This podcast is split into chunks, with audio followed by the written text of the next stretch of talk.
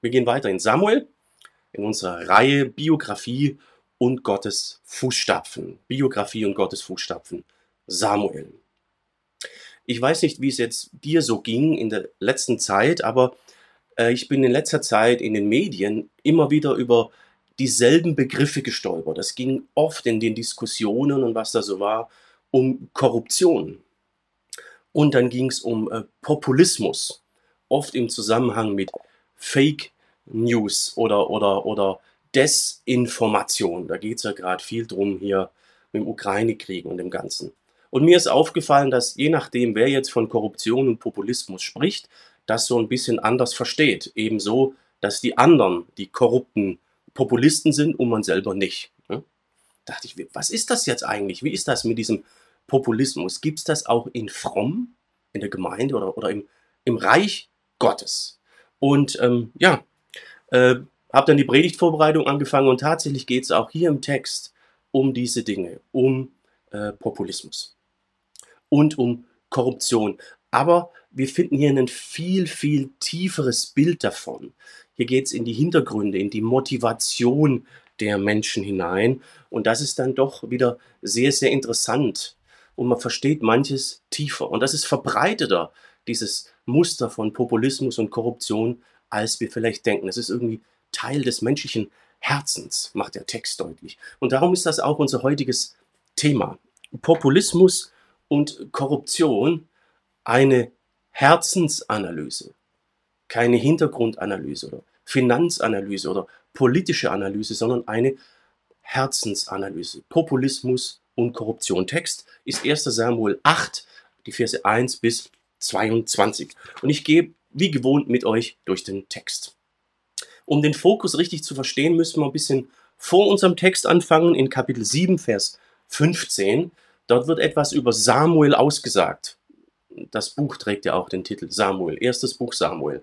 Dort heißt es, sein ganzes Leben lang war Samuel der Richter Israels. Samuel hat also Recht gesprochen in den verschiedenen Orten, Städten. Er war die höchste richterliche Instanz und er war Prophet. Und er war in diesem Dienst, wie man heute sagt, vollkommen integer. Er war unbestechlich, ehrlich, nicht korrupt. Er war einfach in einer korrekten Amtsführung, hatte sich nichts vorzuwerfen. In Kapitel 12, die Verse 1 bis 5, wird das auch nochmal ganz, ganz deutlich gesagt. Und jetzt beginnt unser Text heute mit einem Kontrast. Das geht um Samuels Söhne. Hier heißt es, als Samuel alt wurde, setzte er seine Söhne als Richter über die Israeliten ein. Der älteste hieß Joel, der jüngere Abia. Sie übten ihr Richteramt in Beersheba aus. Sie waren also Richter wie Samuel auch. Aber sie waren nicht wie Samuel. Das haben wir dann hier in Vers 3. Doch sie folgten nicht dem Vorbild ihres Vaters, sondern suchten sich zu bereichern. Sie ließen sich durch ihre Bestechung in ihrem Urteil beeinflussen. Sie waren bestechlich, sie waren korrupt, würden wir sagen. Sie suchten ihren eigenen Vorteil. Und das ist im Volk und vor allem ähm, der Leitung der Stämme und Sippen, der Ältesten, ganz, ganz bitter aufgestoßen. Und die melden sich dann auch. Da heißt es, da kamen alle Ältesten Israels zusammen und gingen zu Samuel nach Rama. Sie sagten zu ihm, du bist alt geworden und deine Söhne folgen nicht deinem Beispiel. Setze deshalb einen König über uns ein, der bei uns für Recht sorgt, wie es bei allen Völkern üblich ist. Also das Vertrauen in das bisherige System ähm, war verloren. Wir können uns sicher denken, dass das für Samuel echt ein Schlag ins Gesicht war. Seine Söhne zerstörten alles, wofür er stand. Und dann wiederholt sich hier ja die Geschichte, ne? wer die Predigtreihe verfolgt, der weiß, dass der Vorgänger Samuels, es war Eli, abgesetzt wurde, weil dessen Söhne auch schon korrupt waren und er nicht konsequent genug äh, eingeschritten ist. Und jetzt wiederholt sich das hier. Für Samuel war das bestimmt heftig. Nur, dass er nicht abgesetzt wird, weil er konsequent blieb. Aber schön war das für ihn nicht. Wir können uns sicher denken, dass das für ihn eine heftige Geschichte war. Korrupte Söhne. Unser Thema ist ja Korruption und Populismus, Herzensanalyse. Und so habe ich einfach mal im Internet recherchiert bei Wikipedia, äh, was ist eigentlich Populismus? Wie wird das allgemein hin verstanden? Und dann heißt es dort, Populismus ist eine auf die allgemeine Volksstimmung ausgerichtete Haltung oder Themenwahl mit dem Ziel, Zustimmung und somit Macht zu gewinnen. In der Regel geht es um die Erzeugung oder die Ausnützung von Stimmung oder von Stimmungslagen. Und eigentlich haben wir das auch hier im Text bei Samuels Söhnen. Ähm, sie suchen ihren, ihren eigenen Vorteil. Ja? Es gibt Leute, die möchten sie für sich gewinnen und für sie in Stimmung halten. Deswegen werden sie bestochen. Oder sie lassen sich vielleicht bestechen, weil sie eine gewisse reiche Oberschicht oder einflussreiche Leute für sich gewinnen und in der richtigen Stimmung für sich behalten wollen. Gottes Gebote und seine Ethik sind da vollkommen egal. Die einzelne Ethik, die dann zählt, ist der eigene Vorteil. Wir würden das jetzt hier im Text in erster Linie Korruption nennen, das ist es auch, strafbare Korruption. Aber eigentlich ist das sehr ähnlich, was auch Populismus ist. Ne? Es ist der gleiche Nährboden. Es ist praktisch Populismus in Bezug auf eine kleine Gruppe. Eine kleine Gruppe besticht jemand oder man lässt sich von einer kleinen Gruppe bestechen, um sie so auf seiner Seite zu haben und bei guter Laune und Stimmung für sich selbst und seine Ziele zu haben. Also man könnte sagen, Populismus ist letztlich der Nährboden der Korruption. Oder Korruption eine Form von Populismus oder umgekehrt. Es geht immer um die gleiche grundsätzliche, verdorbene Herzenshaltung.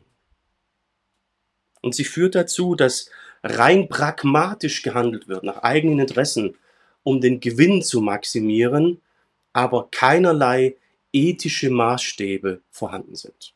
Und das ist die erste Botschaft dann für uns heute. Populismus, Korruption ist Pragmatik für die eigenen Zwecke ohne Ethik. Es gibt keinen festen Ethikmaßstab. Es zählt, was mir was bringt. Oder was eine Stimmungslage schürt oder um eine Stimmungslage auszunutzen, die wir was bringt. Aber einen wirklichen Erdung, wirkliche Werte, wirkliche Maßstäbe gibt es an dieser Stelle nicht.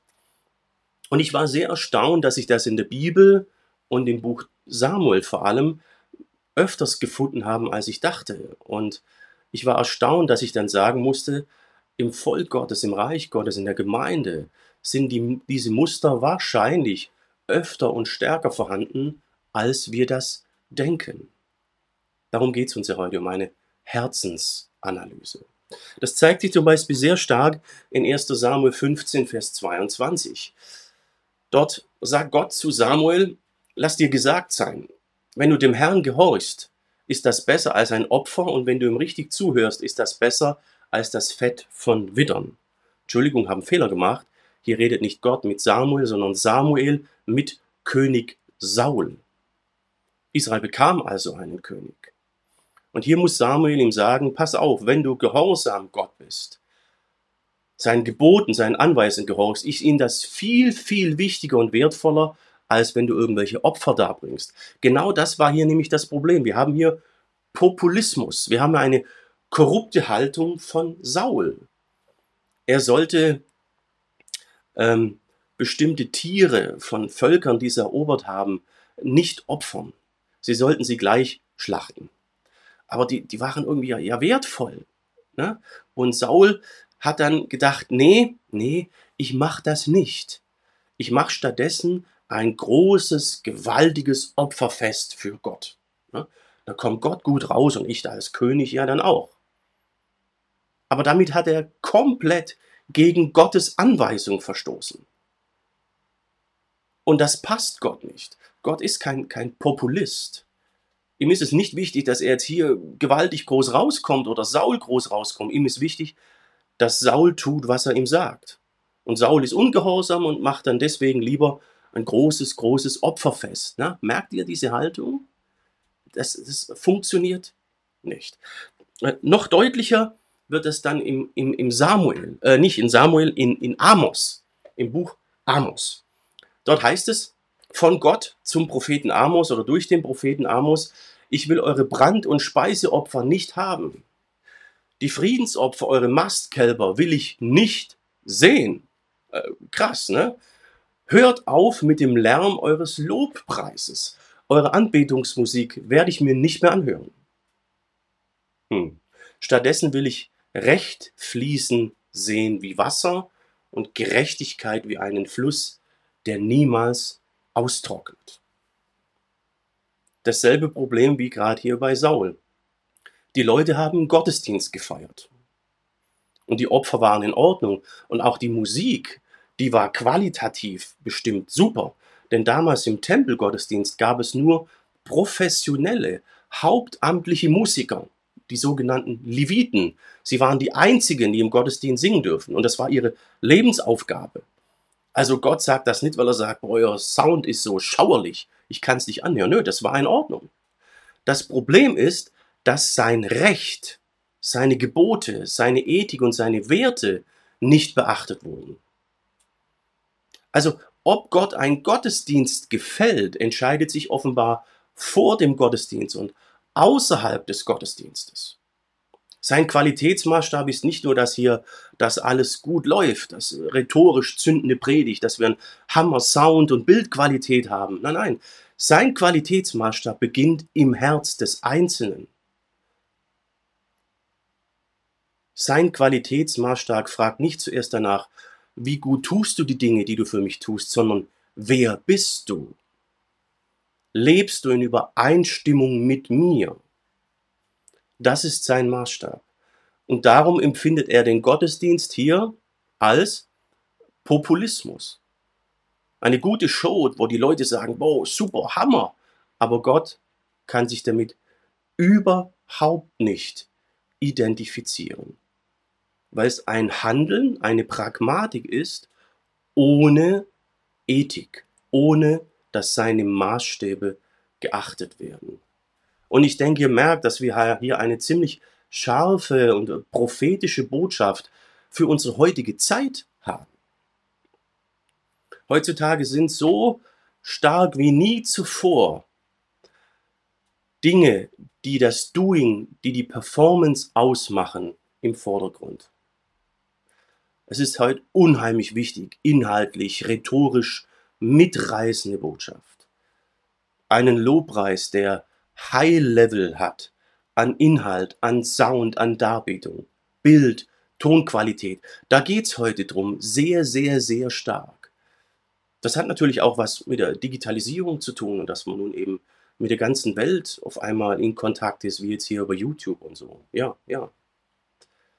Und das ist an sich ja nicht das Problem, wenn wir hier High Level suchen und sagen, wir wollen für Gott das Beste, weil er das Beste ist und seine Botschaft. Das ist in Ordnung.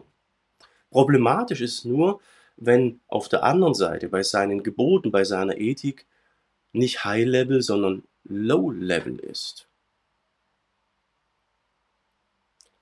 Und das ist ein großes Problem der heutigen Zeit, dass wir viel auf unsere Professionalität achten. Darauf kommt es an. Aber was Gottes Gebote und die Ethik angeht, die spielen oft überhaupt keine Rolle mehr. Wichtig sind gute, mitreißende, stimmungsvolle Gottesdienste. Und merkt ihr? Unsere Definition von Populismus war Erzeugen oder Ausnutzen von Stimmung, aber letztlich ohne verbindliche Ethik und Wertebasis. Gott empfindet den Gottesdienst hier bei Amos als Populismus. Könnte es sein, dass Gott manche Gottesdienste heutzutage auch so empfindet? Das ist die kitzlige Frage. Lass Gott da mal an dein Herz. Prüfe dein Herz. Es kann sein, dass wir sagen, boah, Hammerpredigt oder boah, das war ein Gottesdienst heute. Krass. Das hat mich richtig mitgenommen und Gott kann damit überhaupt nichts anfangen. Es kann aber auch umgekehrt sein, dass wir sagen, boah, das war halt irgendwie nichts oder ich weiß auch nicht. Und Gott ist hochzufrieden weil er zuerst das Herz anguckt. Und ist das nicht gut? Ist das denn nicht wunderbar, ne? dass wir nicht äh, nur daran gemessen werden, wie gut und professionell und leistungsfähig wir sind, sondern noch an einem ganz, ganz anderen Maßstab. Genau das macht doch Gott und seine Botschaft aus.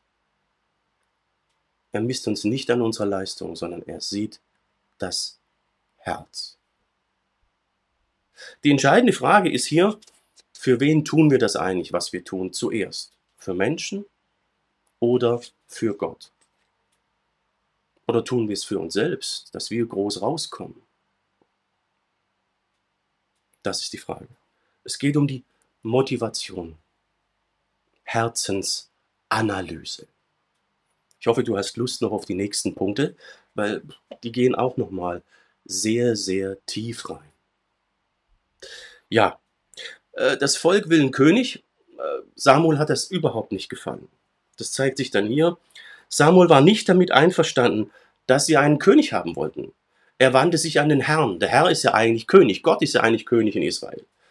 Aber der antwortet ihm, erfülle ihnen nur ihren Wunsch.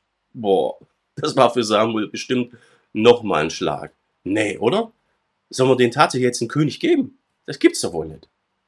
Und da sagt Gott, nicht dich lehnen sie ab, sondern mich ich soll nicht länger ihr König sein. Also er sagt, nimm's nicht auf deine Kappe, Samuel. Es geht hier um mich. Samuel nimmt das aber schon bestimmt persönlich, weil der Auslöser ja seine korrupten Söhne waren.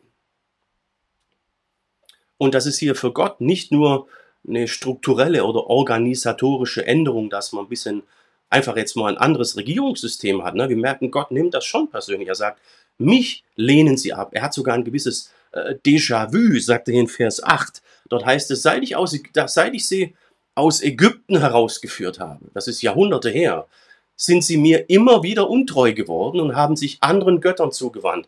Das ist bis heute so geblieben. Jetzt ergeht es dir ebenso.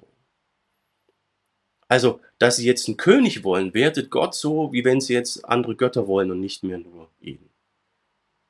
Das ist eine tiefe persönliche Sache, die nicht spurlos an Gottes Herz vorbeigeht.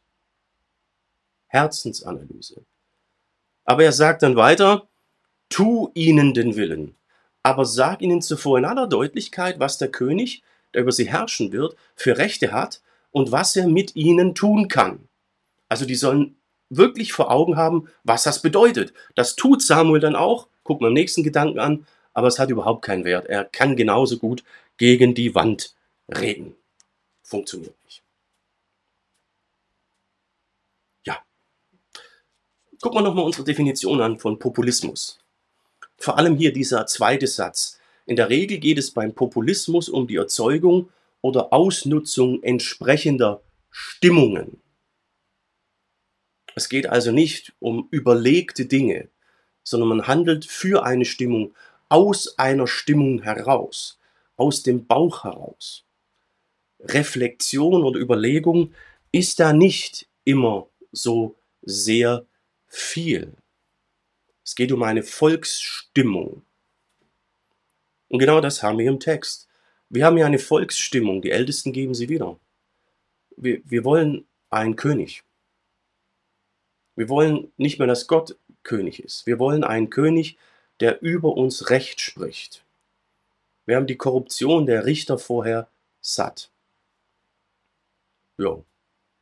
Aber ist das logisch, klug und überlegt? Das ist die Frage, ne? Hat nicht ein König viel, viel mehr Macht in einer Person? Ist da nicht Machtmissbrauch und solche Dinge noch in einer ganz anderen, viel größeren Dimension möglich? Oder wenn dessen Beamten korrupt sind, merkt er das so schnell, wie Gott es merkt, weil Gott ja ins Herz, in die Gedanken sieht. Also wenn jemand hier wirklich generell ab äh, Korruption abschaffen kann und für Recht sorgen kann, dann ist es ja wohl Gott. Ein König ist eigentlich nicht die Lösung. Deswegen soll Samuel ja auch mal sagen, was es bedeutet, wenn sie einen König haben. Aber gegen diese Stimmung kommt hier Samuel und Gott nicht an. Denn es geht hier nicht um reflektierte Haltung, wie könnte man jetzt ein besseres System haben, sondern es geht hier einfach um Stimmung, um Frustration, vielleicht sogar um Zorn über die Korruption von vorher. Das Verhalten der Leute ist hier reaktiv, aber nicht reflektiert. Reaktiv bedeutet einfach Reaktion gegen Reaktion. Ne? Bum, bum, bum, aus dem Bauch raus. Ich glaube, ihr wisst, was ich meine. Populismus. Reaktiv statt reflektiert. Und hier zeigt sich jetzt sehr schön, was der Unterschied zwischen einem, sage ich mal, allgemein populistischen Gottesbild, einer populistischen Gottesbeziehung oder einer populistischen Theologie ist und einer Gottesbeziehung, wie Gott sie möchte. Beim, beim, beim Populismus sind die Emotionen, die Stimmungslage der Maßstab. Aufgrund der Stimmung und der Emotion wird entschieden. Manchmal sehr spontan, radikal und, und endgültig. Maßstab ist das eigene Empfinden. Das ist doch richtig und gut, oder? Tja, hier im Text gehen die Leute mit ihrem Empfinden komplett am Empfinden Gottes vorbei.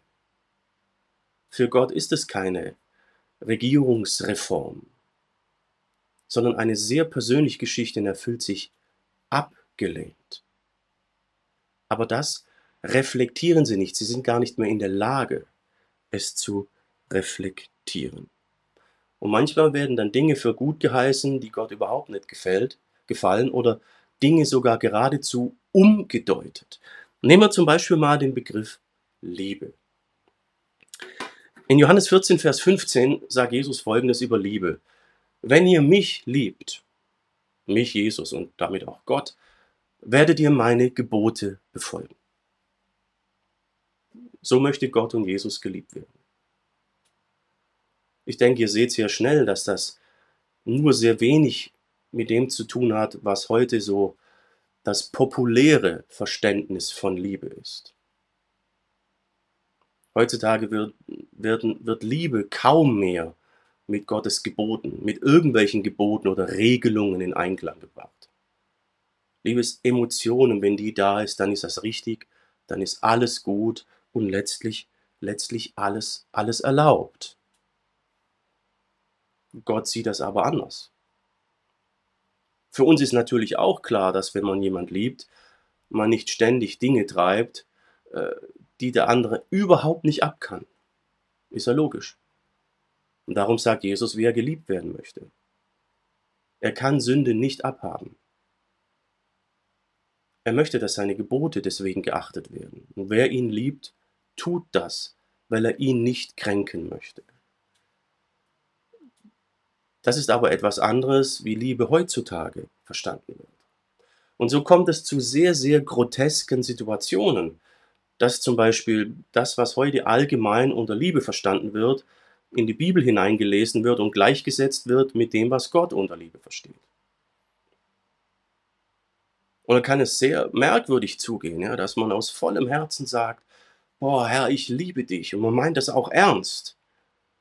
Und Gott fühlt sich überhaupt nicht geliebt, weil seine Gebote nicht geachtet werden. Ich habe das schon ab und zu erlebt, dass Leute begeistert waren von der Liebe Gottes, richtig weggerissen. Und das ist super. Es gibt keine größere Liebe als die Liebe Gottes. So sehr hat Gott die Welt geliebt, dass er seinen Sohn hergab. Er hat seinen Sohn aus Liebe für dich und mich in den Tod gegeben. Es ist super, wenn ein das geradezu mal umhaut. Ich habe das immer wieder erlebt, das ist schön. Aber als wir da mal in die Bibel reingeguckt haben, gab es lange Gesichter, weil da was von den Geboten steht. Und das hat überhaupt nicht ins Konzept gebracht. Die Leute waren voller Emotion, voller Liebe für Gott. Aber bei Gott kam keine Liebe an. Versteht ihr das, das Problem? Es ist ein Unterschied zwischen populistischer Theologie und Gottesbeziehung und einer biblischen Gottesbeziehung. Gerade was Liebe angeht. Jesus definiert das ja dann. Er sagt in Matthäus 22, Vers 37, Liebe den Herrn, deinen Gott, von ganzem Herzen, mit ganzem Willen und mit deinem ganzen Verstand. Und das ist ein Zitat aus dem Alten Testament, aus 5. Mose 8, Vers 5. Seht ihr, da ist Liebe nicht nur Emotion, sondern sie ist ganzheitlich. Liebe ist Emotion, Verstand und Wille. Ganzheitlich. Es geht um durchdachte Emotion oder emotionales Denken. Es geht um Verstand und damit darum wahrzunehmen, wie möchte Gott eigentlich geliebt werden. Und das kann man über den Verstand einfach ganz normal nachlesen. Wird das aber außer Acht gelassen und einfach übernommen, was gerade so populär ist und was unter Liebe verstanden wird, dann kann das komplett nach hinten losgehen. So weit, dass man ehrlich sagt und meint, ich liebe dich. Und bei Gott kommt das krasse Gegenteil an. Genauso wie gerade bei Amos beim Gottesdienst. Das müsst ihr euch mal vorstellen. Da geht es dann komplett aneinander vorbei. Und das ist dann die Vollkatastrophe. Darum bitte keine populistische Theologie. Tja, Samuel soll also den Menschen sagen, pass mal auf, also wenn ihr einen König wollt, dann bedeutet das folgendes. Haben wir ja hier. Sag ihnen zuvor in aller Deutlichkeit, was der König, der über sie herrschen wird, für Rechte hat und was er mit ihnen tun kann. Und dann zählt Samuel das auf in einem recht langen Text. Das habe ich uns einfach mal in Überschriften zusammengefasst. Samuel sagt, der König wird die Söhne und Töchter des Volkes, deinen Sohn und deine Tochter, Dienst verpflichten für alle möglichen Dienste. Jo. Die besten Feldner und Gärten würde für sich oder seine Leute beanspruchen. Er wird eine Steuer erheben, und zwar möchte er 10% von allem, von Mensch und Tier, von den Tieren in Form der Arbeitskraft, als Steuer, auch von der Ernte. Und die Leute haben ja schon einen Zehnten bezahlt, also für den Tempel. Also da kommt noch eine Steuer dazu. Und ich meine, das alles zusammen sind doch echt vernünftige Argumente zu sagen, oh, pass auf, vielleicht nehmen wir lieber doch keinen König. Denn bei Gott kommt das alles nicht vor. Bei Gott gibt es keine zusätzliche Steuer und so weiter. Also ich meine, sorry, was muss man da noch überlegen? Und dann sagt Gott noch, es kann auch sein, dass ihr dann irgendwann wegen dem König zu mir schreit, wenn ihr nicht zufrieden seid. Aber dann werde ich nicht hören. Denn ihr habt es ja nicht anders gewollt. Also super Argumente oder, oder nicht? Ja, und, aber es, es bringt nichts. Ne? Äh, komisch. Ja, hier heißt es, doch das Volk wollte nicht auf Samuel hören, alle riefen, nein, wir wollen einen König. Er soll bei uns genauso sein wie bei den anderen Völkern. Ein König soll uns Recht sprechen und uns im Krieg anführen. Dabei können sie doch Gott selbst zum König haben. Sie nehmen in Kauf, dass die Kinder dienstverpflichtet werden, Steuern und, und, und. Also, ich weiß nicht, aber mir kommt das nicht logisch vor, was hier läuft. Äh, Samuel und Gott auch nicht. Ja, das haben wir dann ja dann auch hier im nächsten äh, Text oder Vers. Jetzt will meine Fernbedienung gerade nicht, oder? Haben Samuel hörte sich das alles an, heißt es dann hier, und berichtete es dem Herrn. Der Herr antwortete ihm, gib ihre Forderung nach und setze einen König über sie ein. Dann schickte Samuel die Männer Israels wieder nach Hause. Also Samuel hat sie erstmal weggeschickt. Wahrscheinlich hat es ihm gut getan, dass er erstmal wegjagen kann und seine Ruhe hat. Später setzt er dann einen König ein. Denn er hat sich den Mund fußlich geredet mit guten Argumenten und es hat nichts gebracht. Ich meine, vielleicht kennst du das ja oder kennt ihr das ja, ne? Ihr redet euch den Mund fußig, ihr redet mit Engelszungen. Ihr habt echt, echt gute Argumente. Aber es bringt nichts. Ihr redet gegen die Wand. Ja, Schwäbisch schreibt man, kann ich eine Wand ne, schwätzen. Oder äh, es ist die Maispfiffe. Ne? Also du könntest genauso gut den Mäusen pfeifen. Es bringt gar nichts. Ihr macht gerade den Mund zu und das Gegenteil von dem, was ihr gesagt habt, passiert. Ne? Äh, vielleicht kennt ihr das ja. Also da kann einem schon mal wie soll ich sagen, der Kampfschwell, ne? da kriegt man Temperatur. Ne? Dritte Ring auf dem Sekomatik. Ja, irgendwann ist, reicht's mal. Und so müssen wir uns das hier vorstellen. Das wird hier nüchtern beschrieben. Ja? Aber ich denke, ihr könnt nachvollziehen, dass da doch eine gewisse Emotion jetzt bei Samuel da war. Und auch bei Gott. Das Problem ist, was ja oft bei solchen Gesprächen und Diskussionen das Problem ist, man kommt auf keinen Nenner, weil es dem anderen gar nicht um die Sache, sondern um etwas ganz anderes geht. Ne? Das Volk hat gesagt, wir wollen einen König, der über uns Recht spricht, damit es bei uns ist wie bei allen Völkern. Klingt doch vernünftig, oder? Aber in Wahrheit ging es um mehr. Sie wollen Gott nicht mehr als König. Und das hat Gott gemerkt. Ja? Gott sieht das Herz. Er hat ja gerade gesagt, sie lehnen mich ab. Das ist die tiefere Motivation. Und dann kann Daniel Tage, Monate mit ihnen diskutieren, kann sich den Mund franzig sprechen. Er hatte nie eine Chance. Das ist eine versteckte Motivation. Und dann kannst du letztlich alles vergessen. Das ist die letzte Botschaft für uns heute. Populismus. Populismus hat die, eine versteckte Motivation. Man gibt als Ganzes, als Gruppe etwas Gutes und Positives vor. Gib uns doch einen König, der soll über uns Recht sprechen. Dann haben wir dein Recht. Wir wollen doch deine Gebote achten, Herr. Und dann sind wir auch wie alle anderen Völker, der führt uns im Krieg an und dann können wir gegen die anderen Völker, wenn es sein muss, besser bestehen und und und. Das hört sich ja logisch und vernünftig an. Ja? Aber eigentlich geht es um was anderes. Sie möchten Gott nicht mehr als, als König. Das ist die Problematik. Und das checkt Gott natürlich. Gott sieht das Herz, er prüft die Herzen. Deswegen unser Thema Herzensanalyse. Gott sagt hier zu Samuel in 1 Samuel 16, Vers 7, ich urteile anders als die Menschen. Ein Mensch sieht, was in die Augen fällt. Ich aber sehe ins Herz. Gott sieht das Herz, sieht die Gedanken von ferne, heißt es im Psalm. Und so bekommt der ganze Text hier einen anderen Fokus. Aus der Sicht Gottes geht es gar nicht darum, dass er jetzt mit denen diskutieren und sie überzeugen möchte.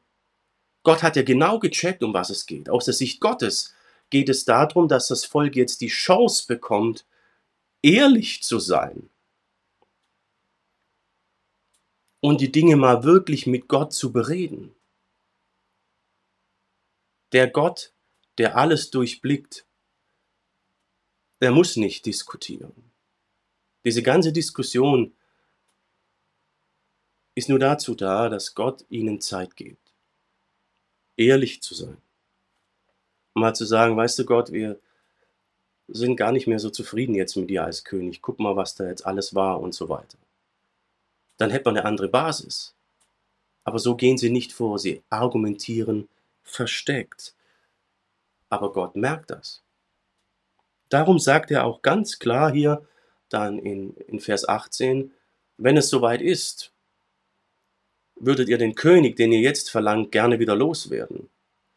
Dann werdet ihr zum Herrn schreien, aber er wird euch nicht helfen. Denn als Zeit war, die Dinge ehrlich zu besprechen, habt ihr es nicht getan. Jetzt müsst ihr damit leben, was ihr gewollt habt. So heißt es im Galaterbrief, der Mensch sät, was er erntet. Versteckte Motivation. Und hier ist die Botschaft ganz klar, ist deine, meine Motivation sauber, offen und ehrlich oder ist sie versteckt?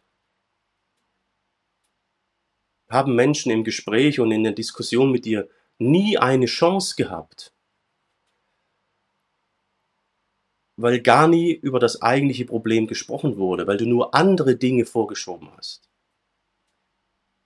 Und dann frag dich, ist das, ist das fair? Ist das nett? Ist das gut? Ist das Liebe? Bist du ehrlich und klar in deiner Motivation?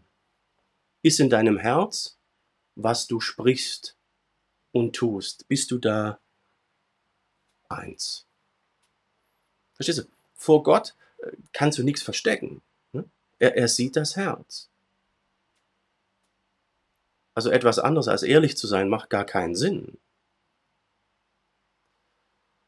Aber bei Gott musst du nicht die Angst haben, die du vielleicht vor Menschen hast. Gott wird es niemals gegen dich zu deinem Nachteil verwenden, wenn du ehrlich zu ihm bist. Er meint es gut. Er versteht. Und er will, dass du eins mit ihm wirst, in Beziehung mit ihm lebst, dass du echt bist, dass du, wie man sagt, integer bist. Und er möchte, dass du das auch mit den Menschen um dich herum bist. Gott hat schon lange gecheckt, wie es bei dir aussieht. Und weißt du, irgendwann merken es die Leute um dich herum auch. Sie sagen es aber dann vielleicht nicht offen, so wie du auch nicht offen bist. Und dann hast du endgültig verloren. Denn dann werden sie auch mit der entsprechenden Motivation mit dir umgehen. Sie werden reden und sagen und so weiter, aber auch nicht mehr auf den Punkt kommen wollen. Denn dann haben sie gecheckt, dass du auch nicht auf den Punkt kommen willst und sie eigentlich nur beschäftigst und im Kreis laufen lässt. Es ist gut, zur richtigen Zeit ehrlich zu sein und die Dinge zu klären. Dazu segne dich der Herr. Populismus und Korruption, eine Herzensanalyse. Vielleicht hast du gemerkt, dass die Basis für Populismus und Korruption viel öfters und vielleicht viel tiefer in unseren Herzen steckt, als wir das vorher dachten. Gott möchte und kann dir ein neues Herz geben. Amen.